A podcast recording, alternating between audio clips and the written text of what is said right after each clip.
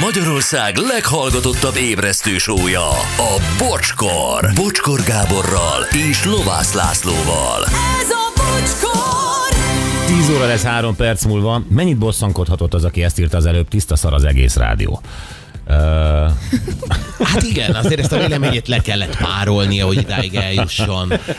igen, de volt mindenféle, valaki azt, hogy a vogát hogy az mennyire unja, és hogyha nem akarom, hogy elkapcsoljon, akkor ezt abba, abba hagyom. Először is nem érdekel, ha elkapcsolsz. Kettő, egyből utána jött egy ilyen, hogy ássam el magam, ha nem ez a rovat a legjobb, és köszöni ezt Vokcinak a fal doktor. Tehát, hogy, hogy nem, Megint ez van, hogy dobáltok minket ide-oda, az egyik ezt mondja, a másik azt, hát próbáljon az ember. de ugye megértitek, hogy baromira nem érdekel. Ugye, hogy ez most már érthető ezek De után. milyen jó, hogy a Igen. normális hallgatók ilyenkor belelátnak, hogy micsoda harcdúl itt egyébként. Igen, az igen. Ez- ezért, ezért mutatom meg. Tehát nem az, hogy most itt vala, valakit megbántsak, vagy ilyesmi, hanem hogy Dehogy a normális hallgatók lássák azt, hogy mi van itt egyébként előttük, ez valami agyrém.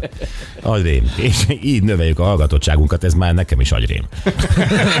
Tényleg szabályosan idegesít. De 1 millió 319 ezer most a januári. Aha. Igen. ez ilyen Elképesztő. dallamtapadásként itt van. Ez ott van. Morgenzinho. Annyi csirkelábat reggeliztem, imádom bogát. Az óriási volt. Pizza futi üzeni.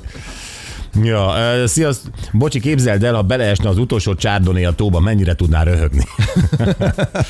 Jó hétvégét, Bocskortim, sokat tanultunk a héten is. Mindenki a saját kovácsának a sorsa, a Párdorfig jó a Smiley matrica, és persze ne felejtsük, a savanyú a szőlő, hétfőn 608, ez ilyen nagy kozári. Ja, valaki üzeni, igen, Imi aus kecsó, tegnap vettem Olaszországban tésztát, fél kiló 65 cent, itthon 250 forint.